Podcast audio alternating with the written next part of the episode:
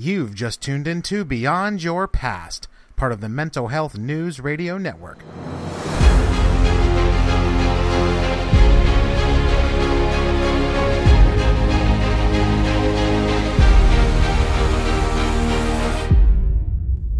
Welcome back to Beyond Your Past.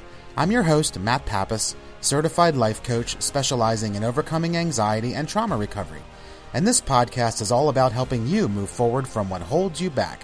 Each week, you'll hear from coaches, clinicians, and advocates who've overcome tremendous odds and are now using their journey to inspire you throughout yours. This is your place to feel validated and encouraged as you take your life back and live free from your past. Are you ready? Let's do this. On today's show, I'm honored to welcome in survivor, author, poet, and artist Vennie Kocsis. Vennie is the author of Cult Child, her first person account of surviving physical, mental, and sexual abuse inside the isolated commune of an ultra fundamentalist religious cult. Her book, artwork, and poetry all send a message of not only survival, but of resilience and hope. During this chat with Vennie, we are discussing how trauma is manifested in childhood, and specifically in the areas of food. We discuss our own struggles with dieting, self shame, emotional eating, and so much more. So let's jump right into my chat with friend and incredible advocate, Vennie Kocsis. So, hey, Vennie, welcome back to the podcast. How are you, my friend? It's always great to have you here. Oh, thank you so much for having me. I'm so excited to be here, and I just always appreciate the opportunity to have a voice. Thank you it is indeed an honor to have you here on Beyond Your Past. And the things that we're going to talk about today are the way that trauma manifests itself in our adult lives and ways such as eating disorders and self care and all kinds of areas that we all struggle with as survivors.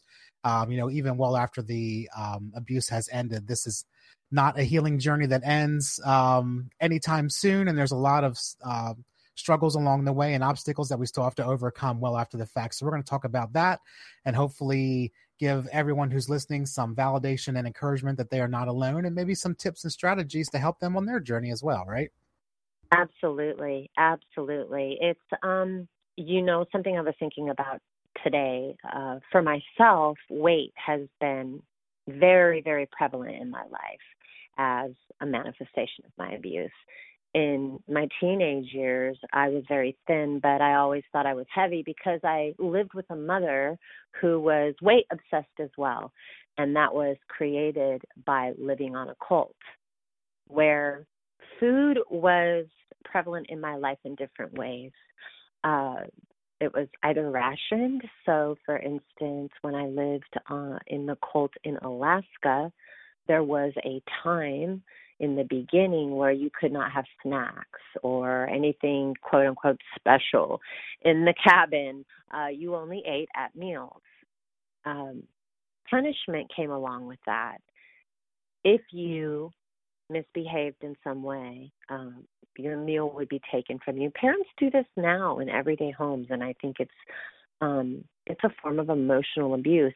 I don't think that the parents always understand that. You know what I mean? I'm not saying that parents that do this are abusers by any means.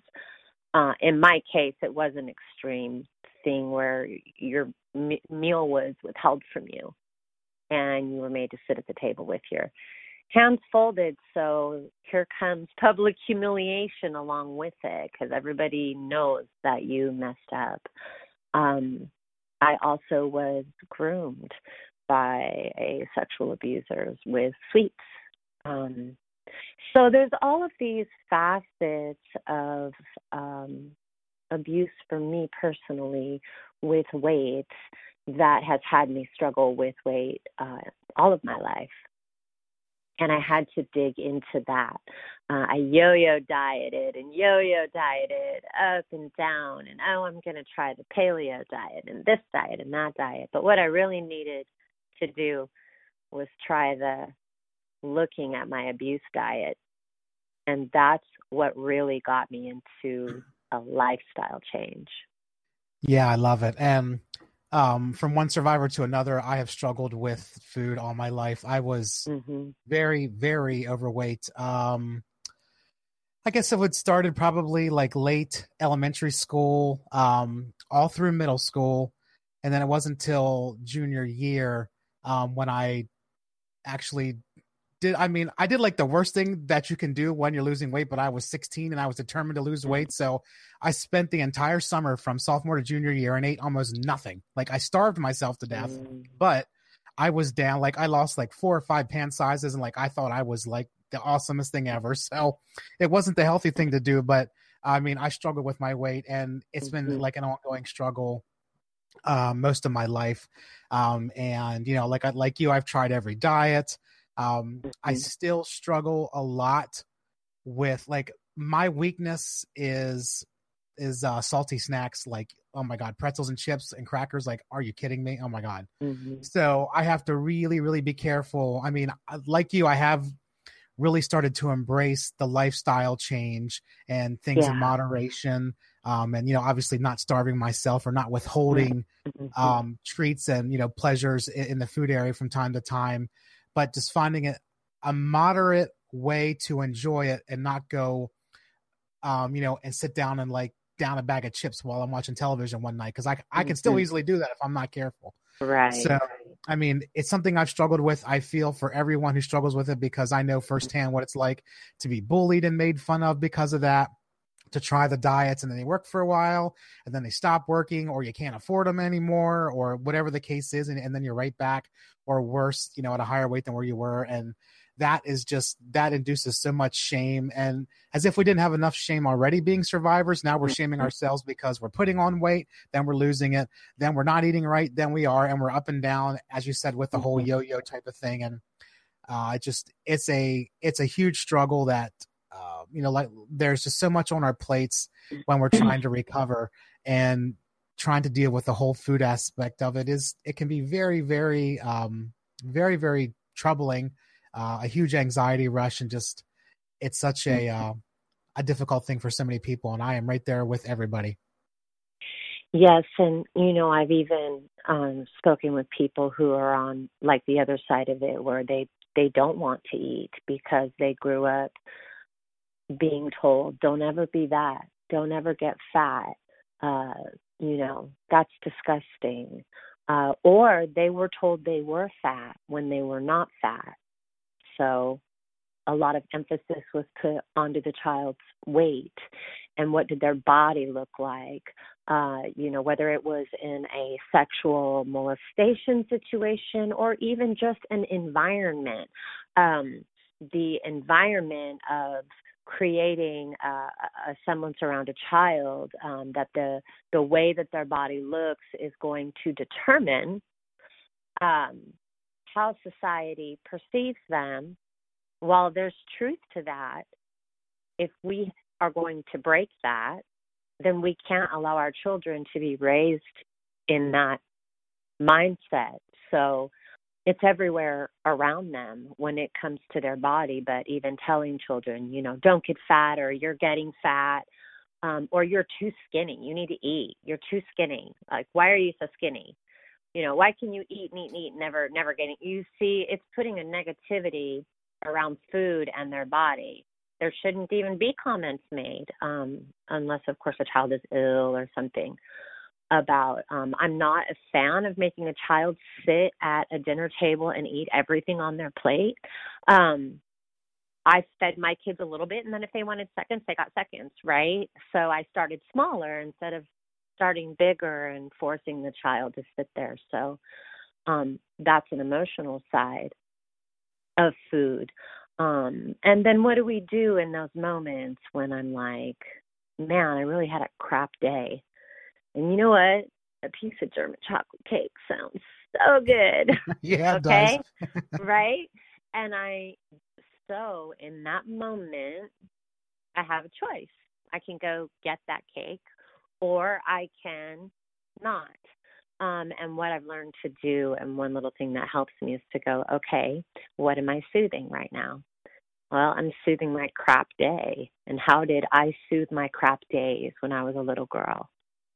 I soothed them with food, or I was punished with, you know, not having food. But more than likely, I'm trying to find food. Um, and that helps me not make that choice, but to instead go, you know what, maybe this is a good time to go take a little bit of a nature walk, um, to go, you know, go go to the park, um, into the trees. And another thing I don't do is bring it in my house. I know that I have a food addiction. I don't look at it any different than an alcoholic or a drug addict or any other addiction that exists. So, alcoholics, if they're trying to stay clean, they don't bring alcohol into their home.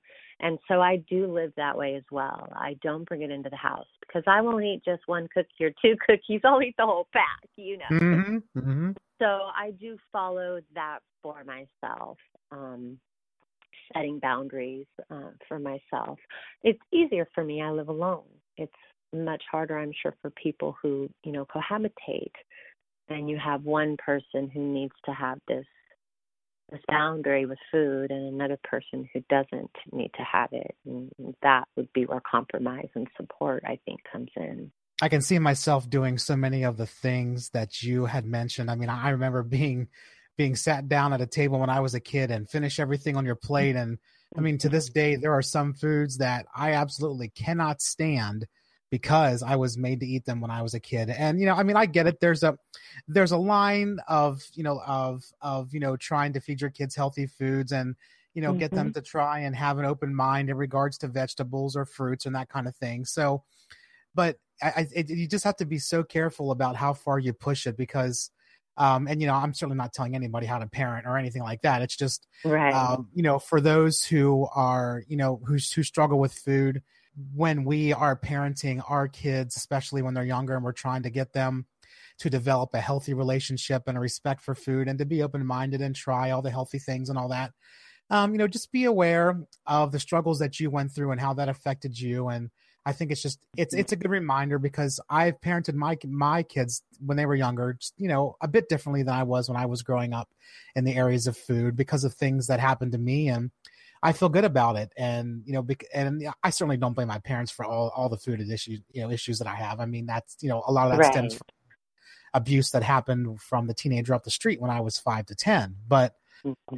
you know, struggling with with with going to the mirror and just looking at yourself and you know having to constantly buy different size clothes or you know hating to go shopping. Like all that stuff is things i struggled with my whole life. And um you know as we're talking about here just really resisting temptation or finding alternate ways to to go about eating things that maybe aren't necessarily the healthiest things in the world is really is has been such a key for me. And I can remember so many times, Vennie, when people would say, Well, you know, yes, you could have that extra chocolate chip cookie or that piece of chocolate peanut butter cake, which, oh my God, is so good. But mm-hmm. then they would say, Well, you know, how about eat some fruit or or or go for a walk? And I'm like, Are you freaking kidding me? And I'm telling you, like, it was so many times when I would be like, that is the dumbest idea I've ever heard. Like, I want some cake or I want a cookie and, and, you know, the hell with your walk. but right. I'm telling you, yeah. as I've gotten older and I practice mindfulness, mindfulness has helped me mm-hmm. in so many ways. You know, so if I do have a temptation of eating, you know, a whole lot of something or I I do oftentimes try and distract you doing something else, which does now involve going outside and doing something differently. But the key is to be mindful and fully present when you're doing it, not sitting there, you know, working on an art project or doing some drawing or or coloring and thinking the whole time, my God, I want some cake. My God, I want some cake. Oh my God, give me a cookie. But it's it, it's mindfulness of focusing on the, the the task that you're doing, that you're trying to distract from, you know, the sweets or the you know the salty snacks or whatever. So one of the keys I found is being fully immersed in what I'm doing, and that has helped me quite a bit to kind of get the, out of that mindset of wanting that extra piece of chocolate cake.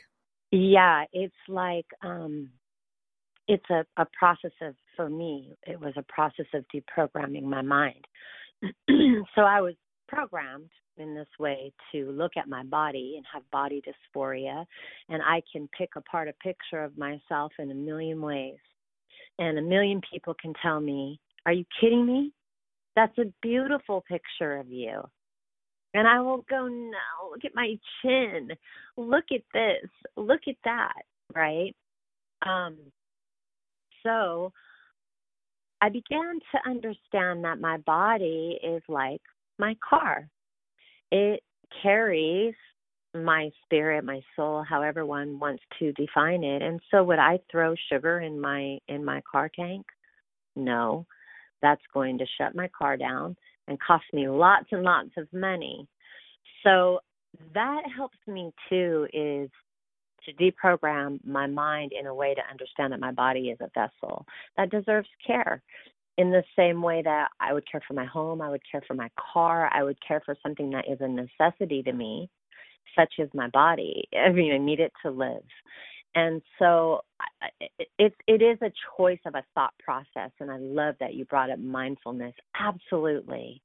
Uh, that is that mindfulness of of of stopping and pausing you know because maybe you can't go take a walk in that moment like you might not be in the situation to do that but you always are in a situation we are to pause and think about what's going through our mind in that moment or what in our environment has triggered us to want to eat or comfort or not eat and and, and um, deny um, and that is looking at my body and I say, okay, you know, your body doesn't deserve to suffer.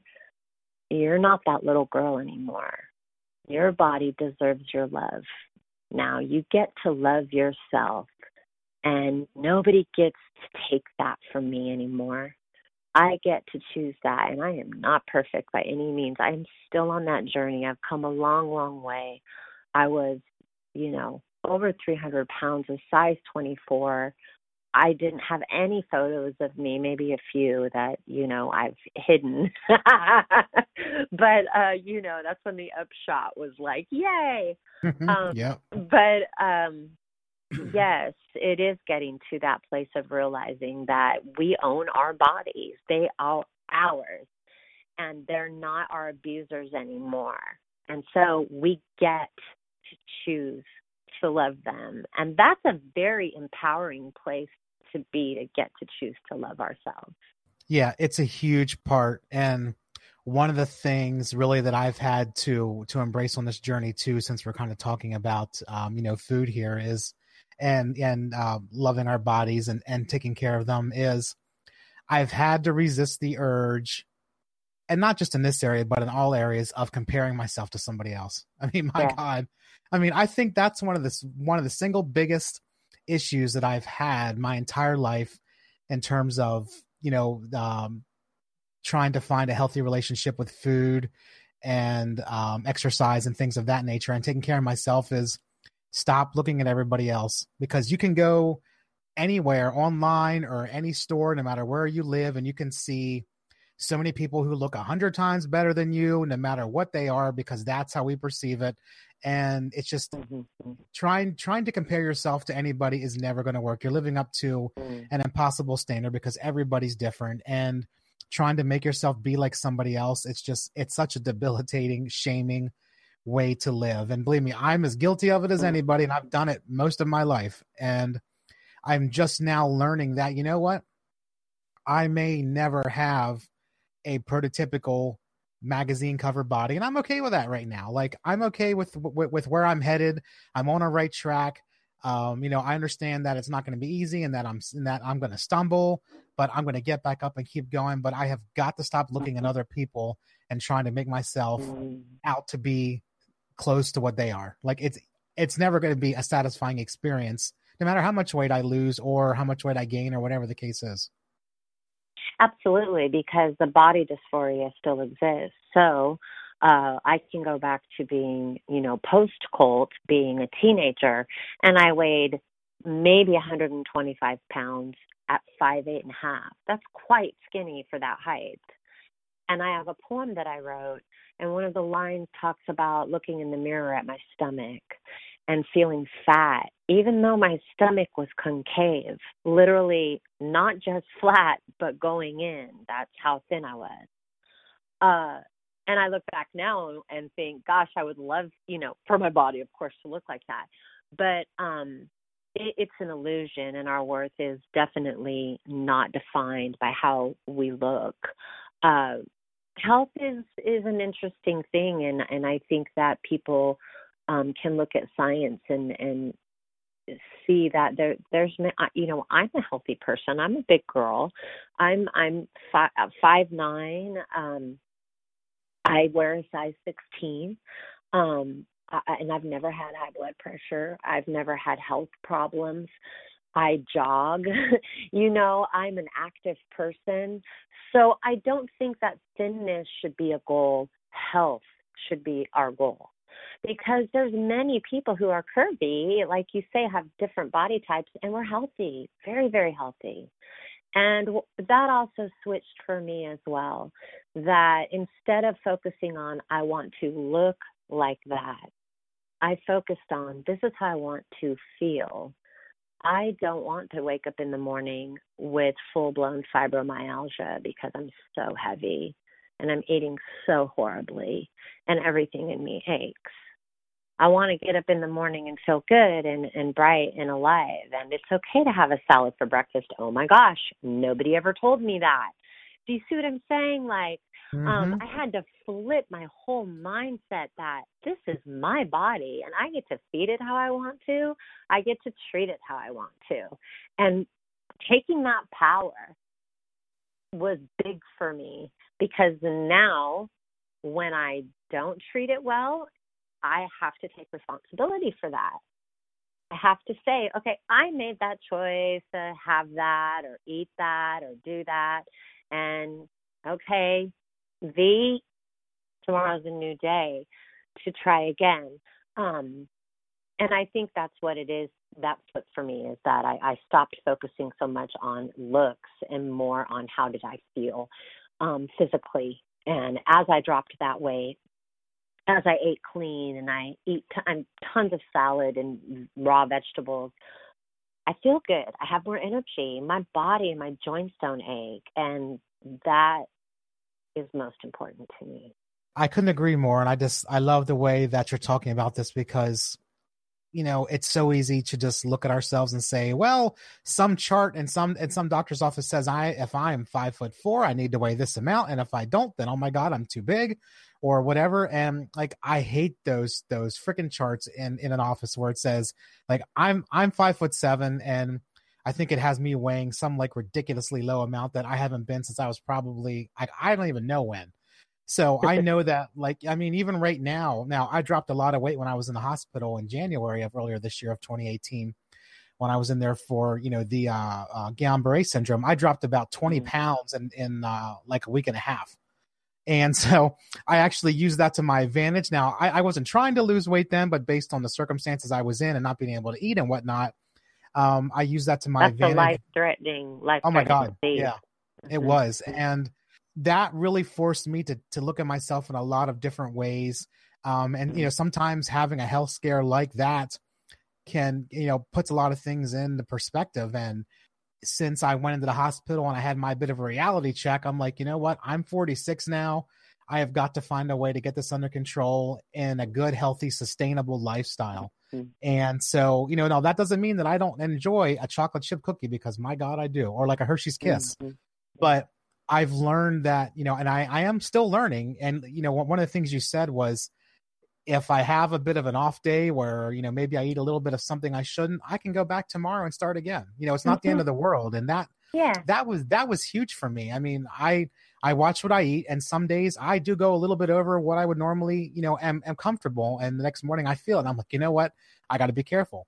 And so then the next day I say, you know what? Today's a new day. Yesterday happened. I can't change it. Radical acceptance. Here I come. Let me let me start again. So yeah there's a lot of little things when you talk about like um that someone can do that can help them like for instance um use smaller plates have smaller plates in your house and don't have big plates. It's like a visual reminder um to um you know eat a little bit of a less portion. And to also i think that when you look at it as a diet it becomes a lot of times very overwhelming and you're like, oh my God, I got a meal plan. For me, that is the worst. I will not succeed at that. Things need to be very simple for me. So when I realized that, oh, okay, so basically I can eat salads and vegetables and have a little bit of chicken here and there if I want. Um, and that's okay. And it's that simple. I, it was like a light bulb switched on. So I stopped looking at diets. Um, like for instance, I would not do slim fast. I'm not saying don't do slim fast uh, for liability's sake, but but but I I personally would probably not be successful on a program like that because once it ends, then what? right for me um so for me it's best to look at my life like okay i can go and it's very cheap buy vegetables and salads for the week. Um sometimes i have dressing i'm learning not to have as much dressing. Your taste buds change. You have to give your body a chance to readjust right to going from eating these processed foods and things to eating more healthy. And it's not as complicated as it's made out to be when we look at magazines and we look at how our bodies are portrayed back to us, reflected back to us, it becomes very, very overwhelming. A million diets, a million books to buy, juicers and this and that, and you're just in a spin, especially for a trauma survivor who's already probably in a little bit of a spin. And so I just took it simple, like so simple, like vegan and some protein simple. And that's what works best for me. Um, so I think that we have to really more learn our body and what makes my body happy, what makes my body feel the best, whatever that may be. For some people who it may be meat and potatoes, do you know what I mean? But instead of looking at a diet or somebody's scale, to instead go within um and maybe a nutritionist would might be a good thing but to go within and i really believe that your body tell my body has spoken to me and told me you know i feel good when i eat salads and i eat lighter. Hmm i feel horrible when i eat this. Mm-hmm. i feel and and you you you know your body will tell you and if you're listening you just eat the way your body needs to eat. And just wanted to say this I think that's a big mistake in our society that has been fed to us. That's a bunch of bull is that all of us should eat the same. How can that even be possible when we each have unique DNA, genomes, and makeup? How can that be possible? So instead, you already know because of how you feel. And again, back to your uh, mention of mindfulness, of being body aware of how something makes you feel after you eat it. Yeah, you are so right. And I'm, I'm thinking to myself when I do um, sometimes get some fast food, and you know, depending on what it is, man, like within a half an hour of eating it, I feel like just crap. I mean, I feel sluggish, I feel tired, I feel nauseous. And you know, I mean, it's not that I don't enjoy getting a chicken sandwich or a burger now and then, and sometimes I just do it because I I like it, but I don't feel nearly as good as when I do when I when I eat something you know healthy. Um, like I love I love eating salads. I eat them probably at least four or five times a week because I enjoy them. They're easy, they're simple. I can make them ahead of time. But it's I, you're right. I think it's just this mindset of learning that what you eat and how you feel can go can really go a long way to developing a plan that works for you and like you, I mean, I can't do the prepackaged meals. I can't do mm-hmm. really the shakes on a regular basis um, because if they do work, and let's say they work and I've lost all this weight and I feel great, then I'm off of them. Well, now what do I do? Like I'm stuck buying these shakes or these or these meals forever, and I know mm-hmm. me, I'm going to go back to the old Matt as soon as I'm off of that. So mm-hmm. you know, I, it's better for me to figure out some kind of a balance in foods that I can eat that that make me feel good and fill me up and that I can sleep good at night and wake up ready to go rather than feeling nauseous and, you know, sick and tired and everything else. So you're right. It's not about the diet necessarily, at least for me. And it sounds like for you and probably some others too. It's about finding foods that we like that are healthy and, you know, yeah. taking the other stuff in moderation because we don't want to stop completely giving ourselves the treat of that piece of cake now and then mm-hmm. or getting that burger if you want it or whatever because – I mean, you mean you're an adult. If you want to have some, have some. It's just learning how to do it in a healthy way that doesn't induce, you know, going kind of overboard and then feeling shame afterwards. Yeah, you know, um, this was a very eye-opening um, practice to do. So, and I did this. I decided that I was going to chart how many times did I think about food in a day. And oh so God. every time I thought about food, I drew a line on the paper. So you know how you can go one, two, three, four lines mm-hmm. within five. I, I was mind blown. Now it was an interesting task because, of course, knowing that I was charting it made me think of food more. Right. Mm-hmm. But then eventually it kind of came a little less, and I realized it was becoming a little bit more of a realistic pattern. That wow, like I literally was thinking about food so many times throughout the day, and I and I had to beat that program. I had to look at food in a different way. Um, food is is is a fuel now for me.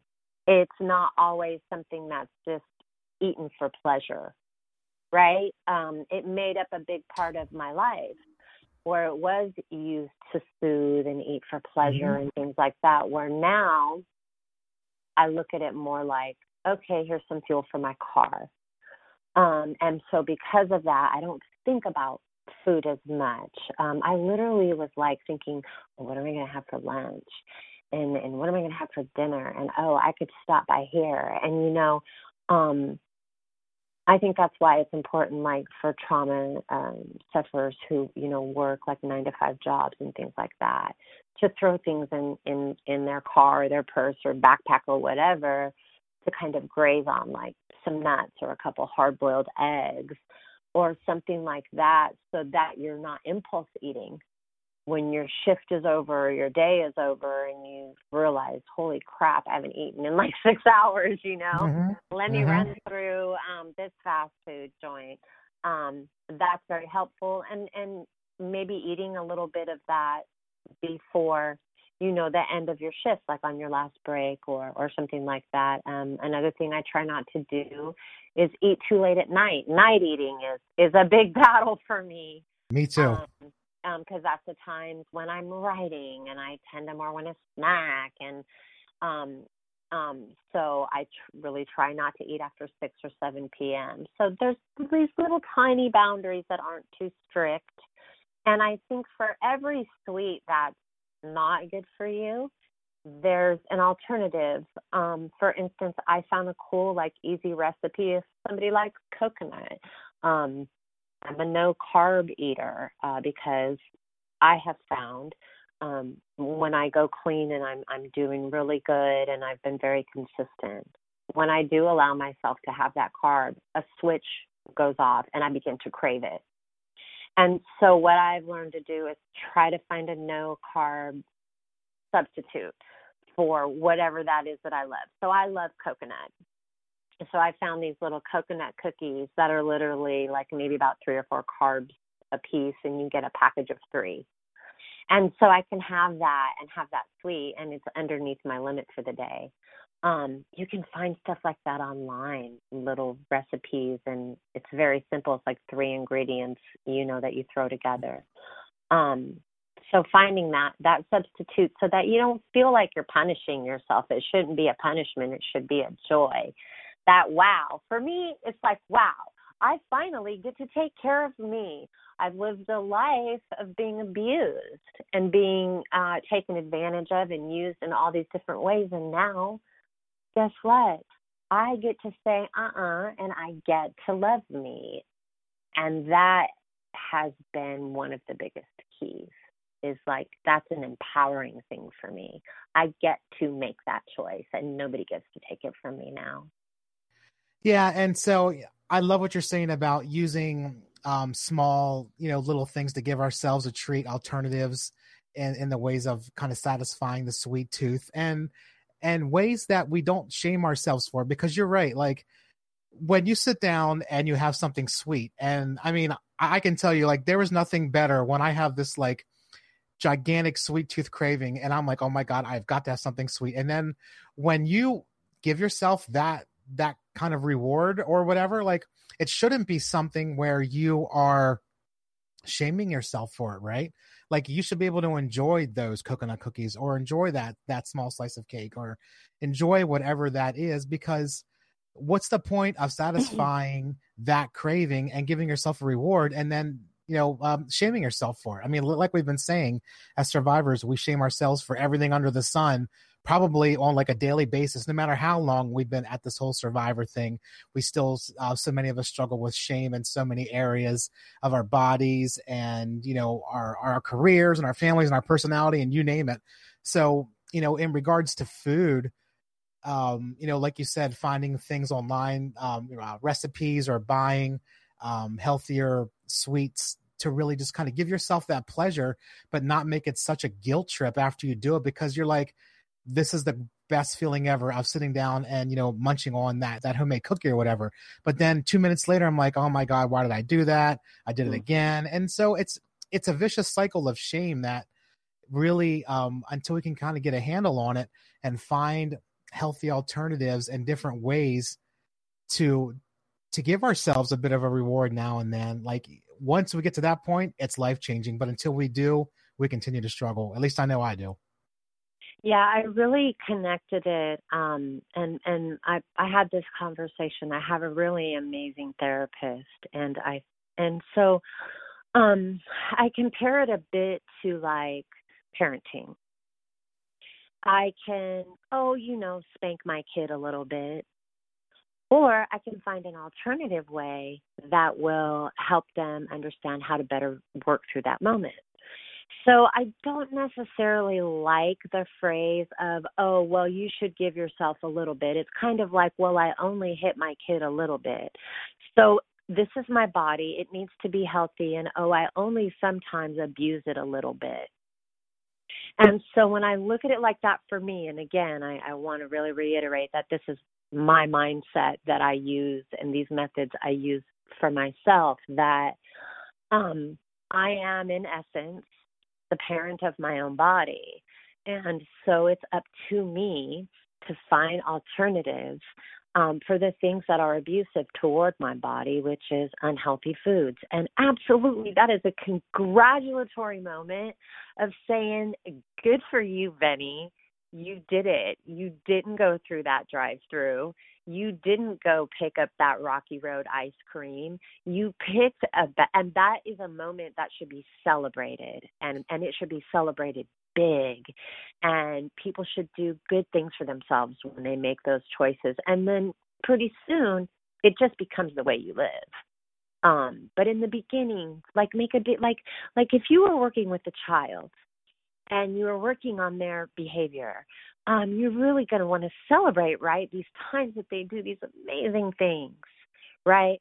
But mm-hmm. not be damning of them if they happen to make a mistake, right? And slip into behaviors that you're working away from. And I think we have to treat ourselves the same exact way. Really just make a big deal and congratulate ourselves if we're alone in a room, just like, woo, you know, whoop it up and holler out that yes, I did it, and and we deserve it. We deserve the congratulations and the praise, and we can give ourselves that.